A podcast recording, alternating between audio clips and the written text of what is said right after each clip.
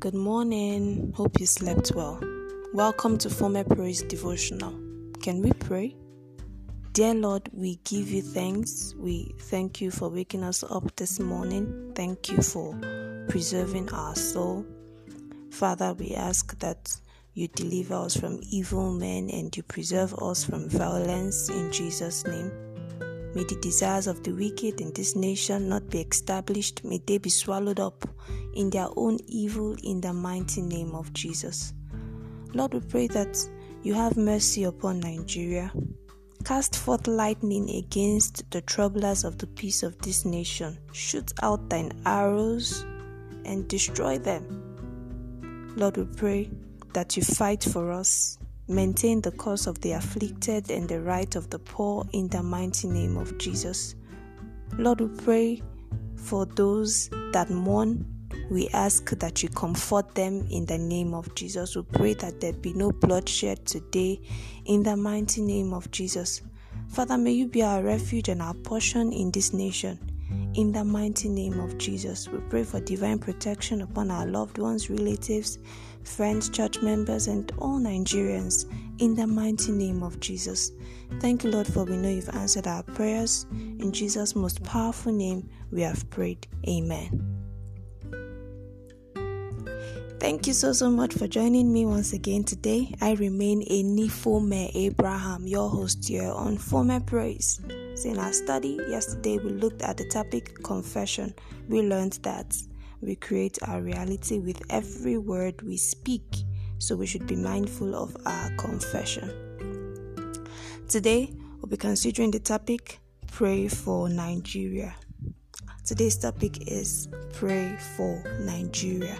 Our text is taken from the book of Nehemiah, chapter 1, verses 1 to 11. Nehemiah, chapter 1, verses 1 to 11. Please read it up. Our memory verse is Nehemiah, chapter 1, verse 4. It reads And it came to pass when I heard these words that I sat down and wept and mourned certain days and fasted and prayed before the God of heaven. Nehemiah chapter 1, verse 4, it says, And it came to pass when I heard these words that I sat down and wept and mourned certain days and fasted and prayed before the God of heaven. In our passage today, Nehemiah shows us the unique place Jerusalem occupies in the heart of every Jew. Although he was in a comfortable position in the palace, he considered it a sin to forget Jerusalem, the city of God, the place of worship. He inquired after the welfare of the city and the remnants. He was gravely saddened when he learned that the remnants are in great affliction and reproach. The wall of Jerusalem also is broken down, and the gates thereof are burned with fire. Nehemiah's love for his birthplace and fellow Jews made him to develop serious burden which could not be shaken off by circumstances around him. His passion and love for his nation brought about the vision and strategies as well as commitment to do something to improve the situation through prayers and practical involvement. This story of Nehemiah reminds me of someone so dear to my heart, someone so familiar to me. Her name is Enifome Abraham. You see, early this year in the month of March, when the lockdown was imposed, I had this great burden when I came online and I viewed people's statuses and I saw how people were lamenting. Many wished 2020 never happened, and I was very, very saddened about this. So I prayed to God, and God told me that if my people, which are called by my name, shall humble themselves and pray and seek my face and turn from their wicked ways, then will I hear from heaven and will forgive their sin and will heal their land. God told me that the only solution is prayers, that we need prayers. And I knew people were not praying.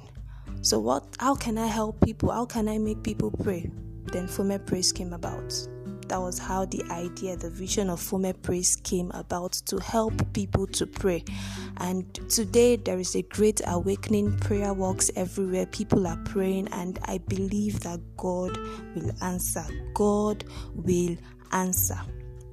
So, are you burdened about the state of your country? Are you burdened about the state of Nigeria? Are you burdened about what is happening in Nigeria? Do you even care about fellow Christians? Do you care about the protesters that lost their lives yesterday? Do you care about what is happening in this country right now? Or you just complain and murmur about every situation? Or you're just watching the news and you're just lamenting? I want you to learn from Nehemiah, who was patriotic enough to fast and pray and take appropriate actions to reverse the negative trends in Jerusalem. There is hope for Nigeria because our trust is not in man, but our trust is in God Second Chronicles chapter 7 verse 14 If my people which are called by my name shall humble themselves and pray and seek my face and turn from their wicked ways then will I, will I hear from heaven and will forgive their sin and will heal their land. Let us all pray for Nigeria. In our closet, not just on social media, in your closet, pray for Nigeria. Out of sight is not out of mind when your heart is where your treasure is. Make Nigeria your treasure today. Pray for Nigeria. May God help us to intercede for this nation in Jesus' name. Amen. Till I come your way again next time tomorrow, do stay safe. Please stay safe. I love you. Bye for now.